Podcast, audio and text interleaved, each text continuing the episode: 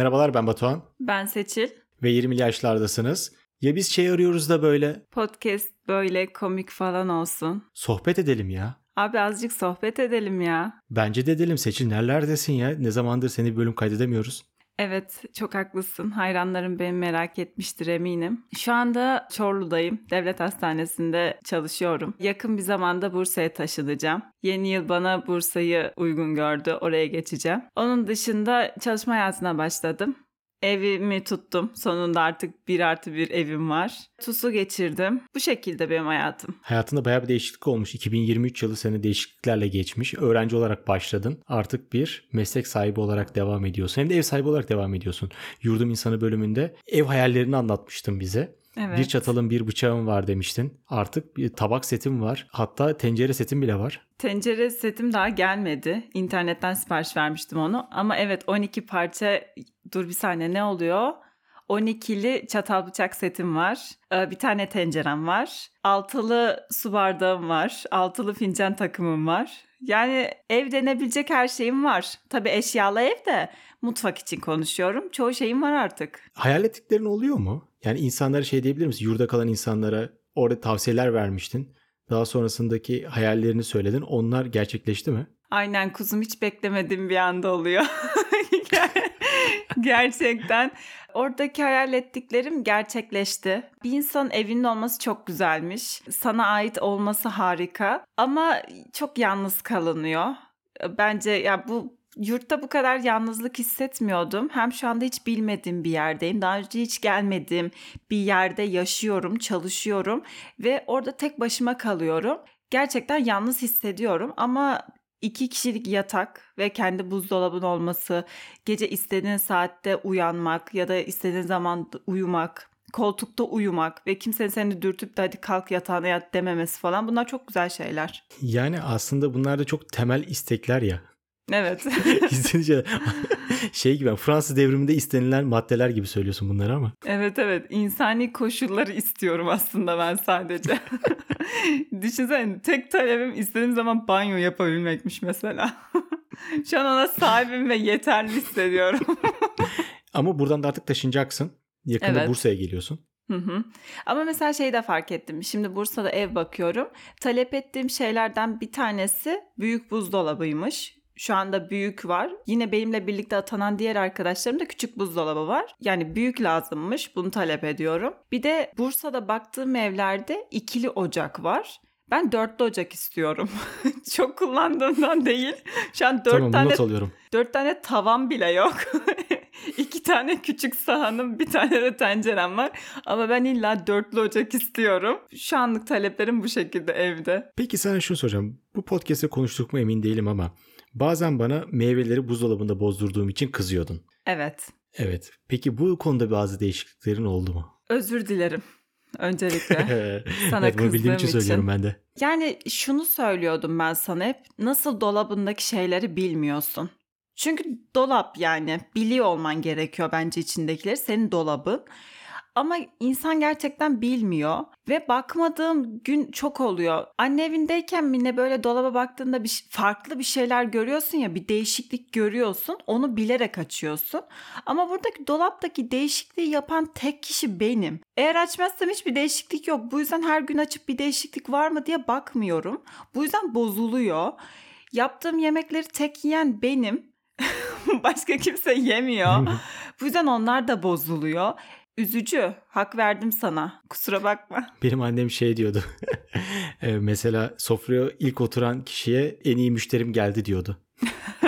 Yani böyle bir müşterilerin olması lazım yani orada Evet. bir yemek yapabilmen için e, birilerine sunuyor olman lazım. Ben de birisine yaptığımda daha şevkli ve daha çok yapıyorum ama kendime pek yapasım da gelmiyor. Bir de mesela kahvaltı iş yerinde yaptığımda akşam yemeği de dışarıda yiyip geldiğimde o gün mesela dolaba bakma ihtiyacı duymuyorum. Belki Evet. meyve ya da soda tarzı bir şey almak için açabiliyorum ama onda da çok hangi yemekler varmış diye bakmıyorum.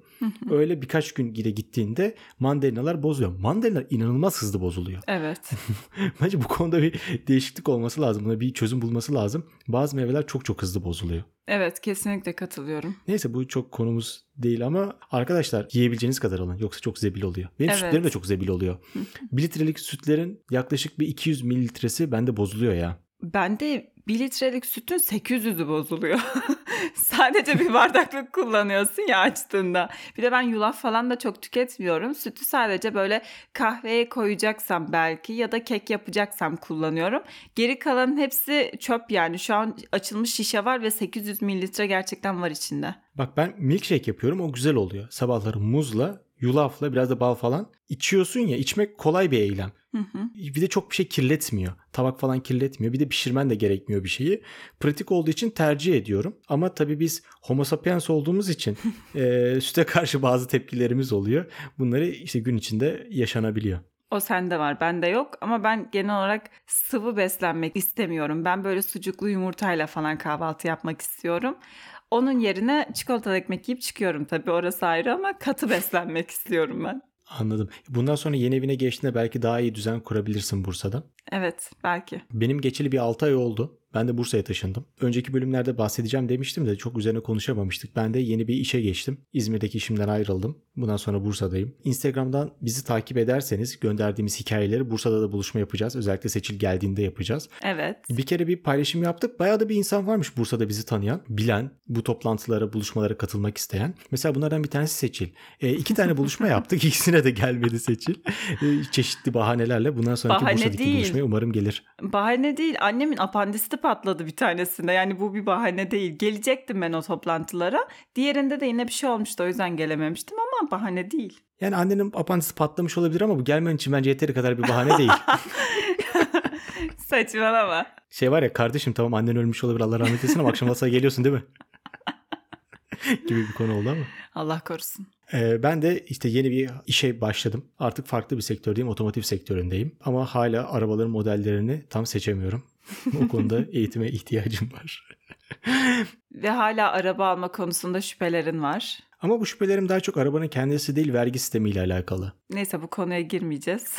Evet e, ucuz yollu e, ve dosta gider arabalarınız varsa bize 20 Yaşlar Podcast hesabından ya da 20 Yaşlar Podcast at gmail hesabından ulaşabilirsiniz. Araba önerisi mi alıyoruz şu anda? evet olabilir. Şöyle bir şey olmuştu. İlk sezonda bir dinleyicimiz Avustralya'da trafik kazası yapmıştı. Kaza yaptıktan sonra kendini kötü hissetmiş. O akşam ailesiyle de bu durumu paylaşamamış. Bize kazanın e, bir haber sitesindeki görüntüleriyle birlikte kazayı anlattı ve bu konuda içini dökmüştü. Mesela böyle bir mail almıştık biz. Yani sizden de e, böyle şeyler gelebilir yani tam doğrudan araba satışıyla alakalı bir şey değil ama böyle paylaşımlarda bulunuyor insanlar. Bize iletişime geçmekten çekinmeyin yani bak bu bile anlatıldı bize. İşte kimseye anlatamadığınız bazı şeyleri hiç tanımadığınız bir insana yazmak iyi gelir ya hani. Sonuçta şu anda psikoloğa verecek parası olmayan 20 yaşlarındaki insanlar bizimle dertlerinizi paylaşabilirsiniz ama kesinlikle doğru yönlendirebileceğimizi iddia etmiyoruz. Sadece konuşabilirsiniz. Ben o konuda şeyi söylerim. Benim gördüğüm her bir maile cevap veriyorum ya da mesaja cevap veriyorum. O konuda e, şeyimiz olmasın ama psikolojik bir tavsiyede bulunmamız mümkün değil tabii ki. Evet. Ya ama bak bu arada şey olanlar vardı. Kendini kötü hissedip yazan 4-5 kişiyi hatırlıyorum. Kendi dertlerini paylaşmıştı. e, Yaşadığı zorlukları paylaşmıştı. Birkaç tane hayat tavsiyesinde bulunduk ama tabii bunlar profesyonel tavsiyeler değil. Birazcık daha Tecrübe. olur be kanka havasında.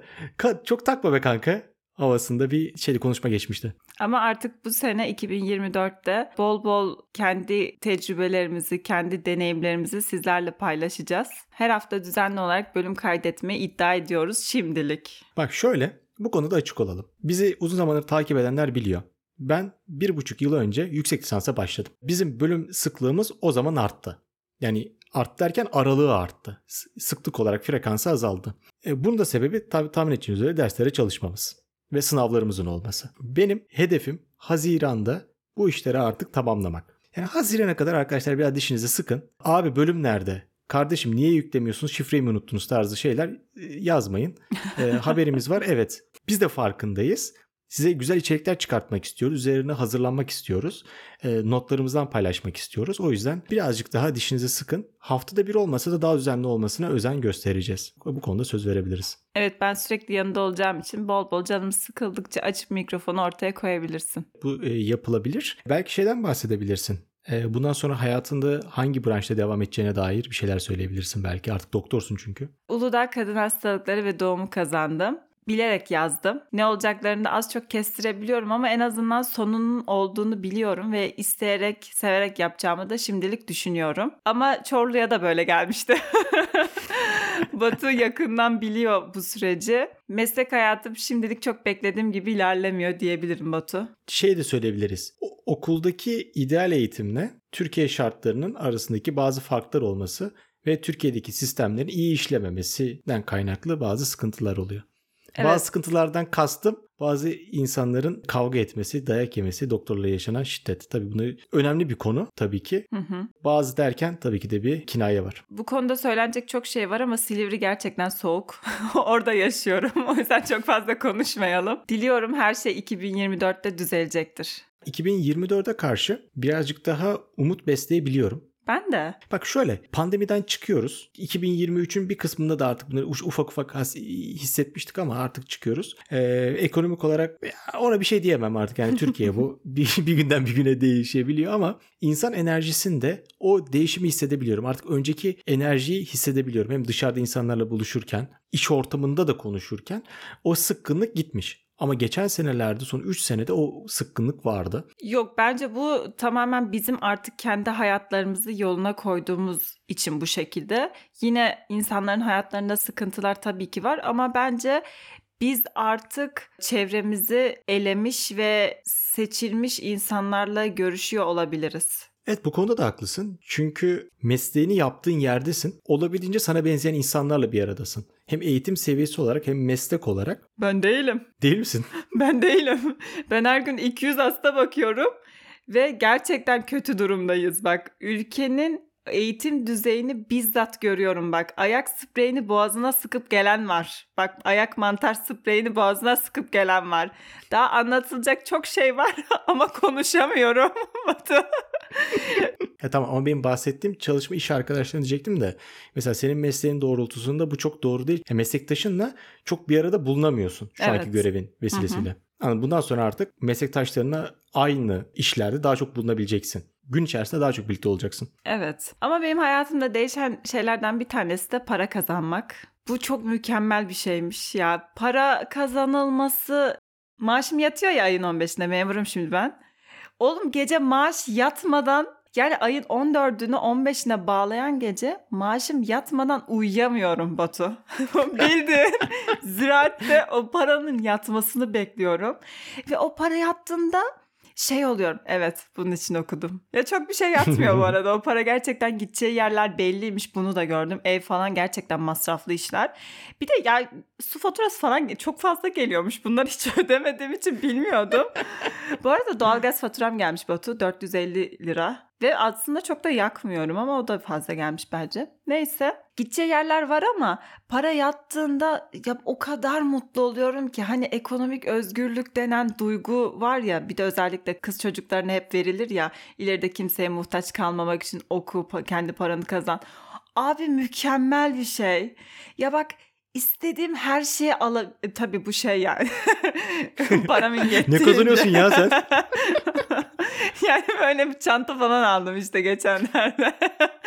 Eğer gelirin limitli bir kısımdaysa, yani öğrenciysen, KYK alıyorsan ya da bir harçlık alıyorsan tabii onu idare ettirmesi daha zor. daha düşünerek yapıyorsun ama şimdi o sınır bayağı genişledi. Çok Daha genişledi. çalışan bir insan olarak. Ya ben resmen şu anda bir 10 katına falan çıktım. Yok bir. O, dur hesap yapamadım ya. Bayağı bir katına çıktın. çok katına çıktım. Ve ya çok güzel bir şey ya. Onların vergisiyle mi para alıyorum acaba? Ama özgüveni de artmış gibi hissediyorum. Evet, mesleki anlamda da özgüvenim arttı. İlk başlarken çok çekingendim. Ne yapacağımı kestiremiyordum. Hangi birini yapacağımı kestiremiyordum. Ama şu anda acile gelen hastaların çok ciddi bir şeyin olmadığını biliyorum. Ve şey duygusunu da yaşadım. Gerçekten birisini rahatlatmak ya çok güzel bir şey ya böyle nefes almakta zorlanan akciğer ödemi olan bir hastaya Lasix verdiğinde ondaki rahatlamayı görüyorsun. Ya diyorsun ki mesela Lasix bu tabii şey ilaç ismi falan da hep böyle teorikte kalıyordu e, öğrencilik hayatındayken. Bizzat senin hastan olup onun rahatladığını görüyorsun ya. Sonra da taburcu olurken teşekkür ederiz hocam çok sağ olun iyi rahatladım çok sağ olun falan diye gidiyor. Diyorsun ki ha evet yapıyoruz bir şeyler. Bilgilerinle onun bir problemini çözmüş oldun. Yani hem problem çözmeden dolayı bir tatminin var. Hem de o kişinin sana böyle minnet duyması, teşekkür etmesi bence baya değerli bir duygu. Ben mesela böyle bir duyguyu hiç yaşamadım. Evet. Hissettiği bir şeyi çözüyorsun ya. Hı hı. Ya bizim problemlerimiz genelde daha teknik problem oluyor. Yani ben bir sorun çözdüğünde gelip bana kamera teşekkür ederim sorunumu çözdün demiyor. Hı hı. Yani sen de böyle bir canlı olduğu için. Evet Mesela evet. şey dur şey diyeceğim onu unutmadan söyleyeyim. Ama şeyi düşünüyor musun? E, 20'li yaşlarındaki bir insan para kazandığında özgüveni artıyor. Hı hı. Şimdi mesela 30'larında olsa 30'larına kadar özgüveni artmamış olacak. Hı hı. Ben diyorum ki 20'ler acaba geç mi? Daha böyle 15-16 yaşlarında mı olmalı? Ya şöyle 15-16 yaşlarındaki halimi düşünüyorum. O zaman gerçekten paranın nereden geldiğini falan bilmiyor olabilirim. Çünkü ben memur çocuğuyum ve her ayın 15'inde bizim hesaba bir para yatıyordu. Ve annem babam işe gidip geliyordu. İkisi de memur ve aldıkları para hep standart düzeyde yatan bir paraydı. O yüzden ben çok böyle zorla kazanıldığını falan düşünmüyordum. Bana yatan para da zaten onlardan gelen harçlıktı. Ve o zaman benim parayla yapacak bir işim de yoktu. Benim evim yoktu, herhangi bir faturam yoktu, derdim yoktu. Alacağım her şeyi zaten onlar alıyordu. Bu yüzden ben o zaman hep çocuk gibiydim. Ben bu duyguyu 25 yaşına kadar yaşadım zaten. Ben hep annemgilin parasıyla bir şeyler yaptım. Daha önce olsa bence çok erken. Bence 18 yaş falan çok erken yani. Biraz daha fazla aile parası yenebilir. Yok ben de tam tersini düşünüyorum. Ben mesela ilk paramı kazanmaya başladığımda 14 hatta 13 yaşındaydım. Liseye yeni başlamıştım. Hatta ben ortaokul sonunda çalışmaya başlamıştım yazları tabii. 3 aylık periyotlarla çalışıyordum. O zaman paranın değerini birazcık daha anlamıştım. Çünkü ne kadar çalışırsan ne kadar para geldiğini görmüştüm. Ve o paralarına ben mesela telefon almıştım. O telefona da iyi bakmıştım. Şeyi biliyordum. Bu telefonu alabilmem için şu kadar süre çalışmam gerekiyor gibi kafamda bir kabaca bir e, şey vardı. Çalışma emeği vardı. Hı hı.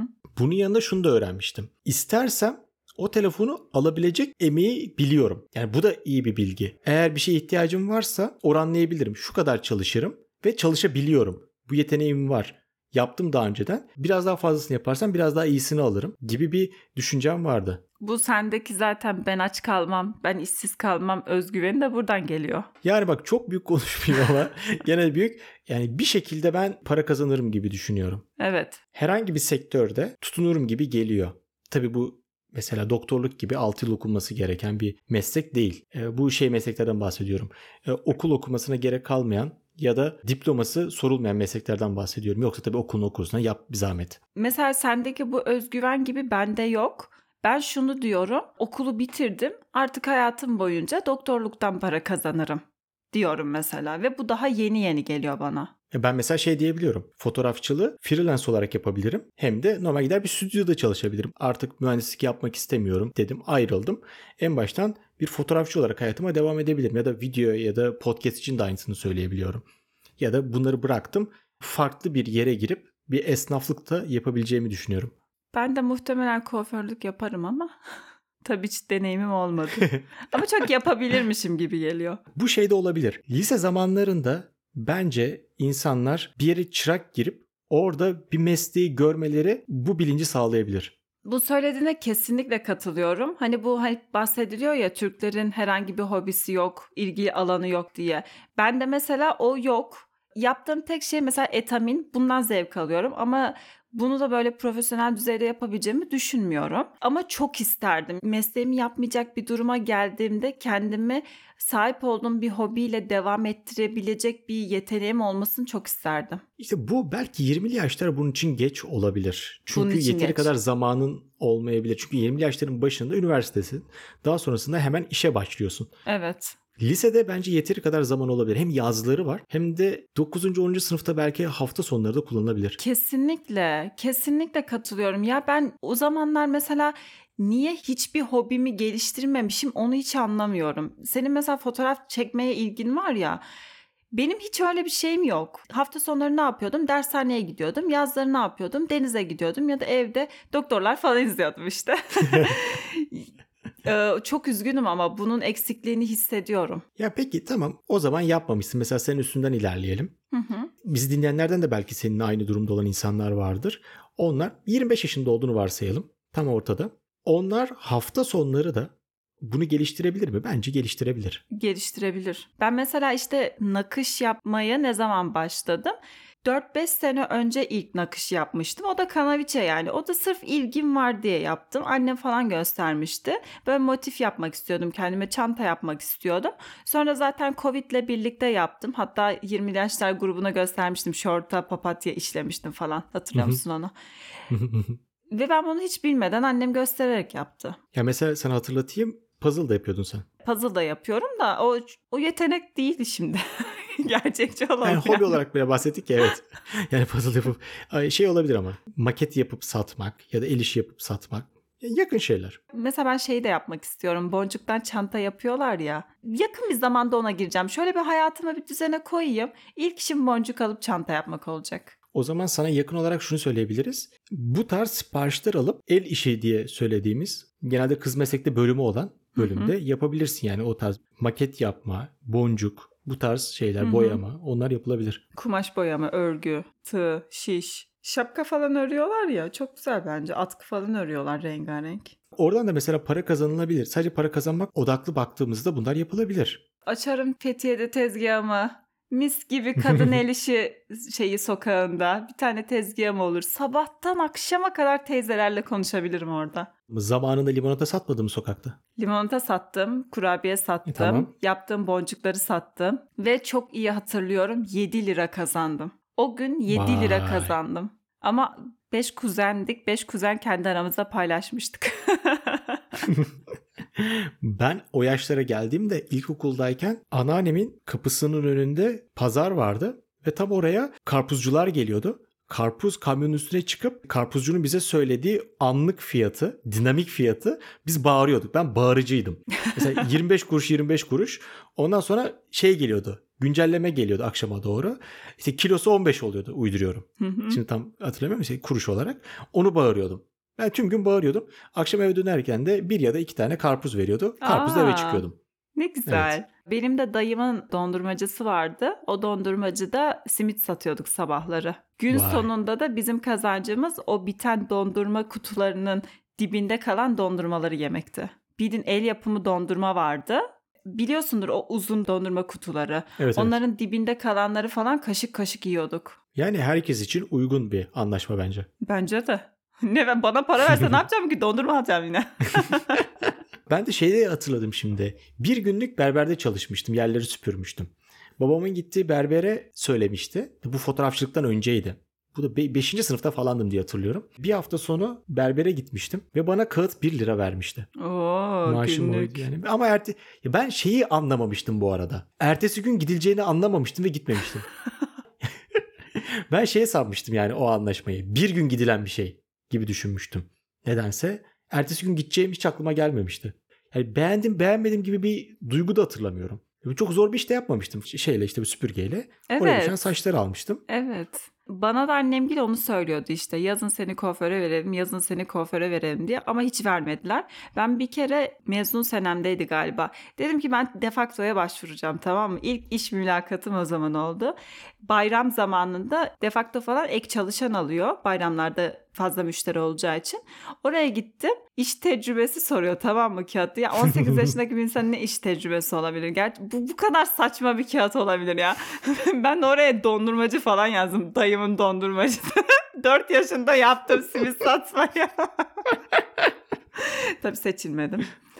Ama zaten niye alsınlar ki? Ama bu arada çok da bir yetenek gerekmiyor. Orada normal kasiyer olacaktın değil mi? O şeyleri Ne katlayacaksın. kasiyer ya katlama yapacağım. Evet. Ondan sonra onları satacaksın diye düşünmüştüm. Ya bu arada bir şey soracağım. Katlamacı olarak beni işe almaz mısın? Ben seni katlamacı olarak alırım. Tekniğin çok iyi. Bence de. Senin katlama stilinle benimki farklıydı. Seninki onların sistemine daha yakın. Çünkü bu şekilde bak hala anlatamıyorum sana.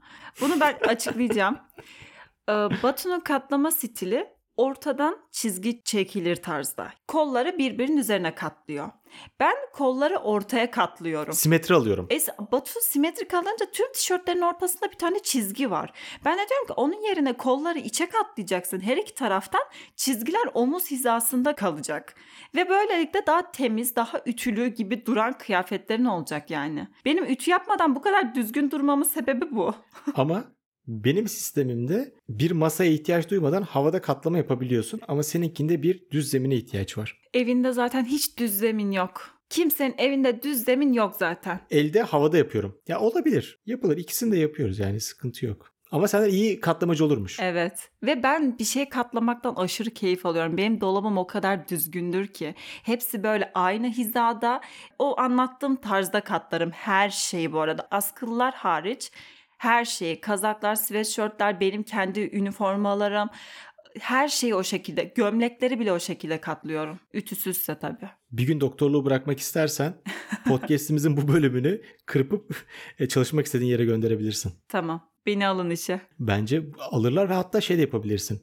E, o dolabın halini şöyle bir fotoğrafında paylaşabilirsin. Portfolyo diye. Aynen. Aslında bu tecrübelerim sayılmaz mı? Yani 25 yıllık katlama tecrüben var. Bence 25 yıldır katlamıyorumdur. Çocukken annem katlıyordur. Ha, doğru. O zaman onu çıkartalım işte. De 15 senedir. 10 yaşından beri evet katmışsındır evet. herhalde. Bilemedim. Bence iyi mesleki tecrübe. Bulamazsın. Değil mi? 10 bin saatin vardır yani. Tabii canım bence de. Vallahi sizi özlemişiz ya. Podcast yapmayı özlemişiz. Evet ben de çok özledim. Valla heyecandan seçil şey yapamadı aslında. Yani çok meşgul o da ben de ev taşıdık. Yeni bir işe başladık. Yeni iki şehre alıştık. Seçil tekrardan yeni bir şehre alışacak. Bir kere ben mezun oldum. TUS'a hazırlandım. TUS'a girdim. DHY kurasına katıldım. Buna açıklık getireyim bu arada. DHY kurasına katılacak aramızda tıp öğrencileri var ise bana ulaşın. Yaptığım hataları size anlatayım. Siz yapmayın. Sevmediğiniz insanlara zıttını söyleyin onlar yapsın. evet işte bak böyle de kapsayıcı bir podcastiz bak. Yine Aynen. sizi bizden kabul ediyoruz. Aynen öyle. Sonra meslek hayatına başladım. Bir gün çalışıp iki gün yatış programı var ya hani lafta olan sanki Evet. mükemmelmiş gibi anlatan. Bu hemşireler de doktorlar da bir gün çalışıyor iki gün yatıyor diye imrenerek anlatılan olay var ya. Bunun ne kadar lanet bir düzen olduğunu anladım. Yemek yemiyorsunuz, uyumuyorsunuz. Nöbet çıkışında zaten gününüz direkt kayıyor. Sabah uyuyorsunuz, akşam uyanıyorsunuz. Ertesi güne gece tekrar yatamıyorsunuz. Lanet bir düzen. Sonra tuz tercihi yaptım ve o açıklandı. Hala çalışıyorum. Gün sayıyorum. Çorlu Devlet Hastanesi'ndeki son 6 nöbetim inşallah bitecek. Sonrasında da Bursa'ya başlayacağım. O yüzden diyoruz ki 2024'te bol bol size podcast kaydedeceğiz. Ben olacağım çoğu bölümde diye düşünüyorum değil mi. Batucuğum? evet artık sen olacaksın. Ama şey de tabii farklı arkadaşlardan da alıyoruz. Yine aynı düzen aslında devam edeceğiz. Önceden de seçil çoğunluklaydı bu dördüncü sezonumuzda. Bu şekilde devam ederiz diye düşünüyorum. Ama yine konuklarımız tabii ki de olacak. Yeni yılınız şimdiden kutlu olsun. Belki bu bölümü biraz geç yayınlayabiliriz. 30-12 2023 tarihinde akşam 23-21 saatinde kaydediyoruz. Oldukça geç bir saat. Bunu size yetiştirmeye çalışacağız. Yetiştiremezsek geçmiş yılbaşınız kutlu olsun. Güzel bir yıl olsun sizin için. Valla ben anlamam Batucuğum. Bana dedin ki şimdi Batu'nun da arkadaşı geldi Urla'dan. Bizim arkadaşımız şu anda evinde misafir. Buna rağmen bana dedi ki akşam podcast kaydedelim. Normalde biz bir bölümü kaydetmiştik. Ama ses teknik olarak bir sıkıntımız olduğu için tekrar konuşalım dedik. Ve bu saatte kayıt alıyoruz. Benim yarın yılbaşı nöbetim var. Yılbaşına hastanede gideceğim. Diliyorum ki tüm yılım Çorlu Devlet Hastanesi'nde geçmez. en büyük korkum bu. ben genelde havada giriyorum. Zıplayarak. Kardeşimle öyle bir adetimiz vardı. Sen de yani nasıl girersen öyle geçer oluyor ya. Yani hiç havada da böyle bir yılım geçmedi. Çünkü yükseklik korkum var. Yo sen hep havalısın. Ee, ve bence güzel bir noktaya geldik. Burada bırakabiliriz. Yeni yılınız kutlu olsun. Yeni bir bölümde görüşmek üzere. Seneye görüşürüz. ben bu şakaya bayılıyorum. Hastaların hepsine bunu diyeceğim yarınki nöbetimde. ben bu şakanın var ya köpeğiyim ya. Neyse umarım 2024 size sağlık getirir. Çünkü sağlık sistemi şu anda kötü ilerliyor. Umarım acil servise gitmenizi gerektirecek şeyler başınıza gelmez. Mutlu olursunuz, başarılı olursunuz, umutlu olursunuz. Dilekleriniz gerçekleşir. Güzel bir yıl olur sizin için. Görüşmek üzere. Görüşürüz.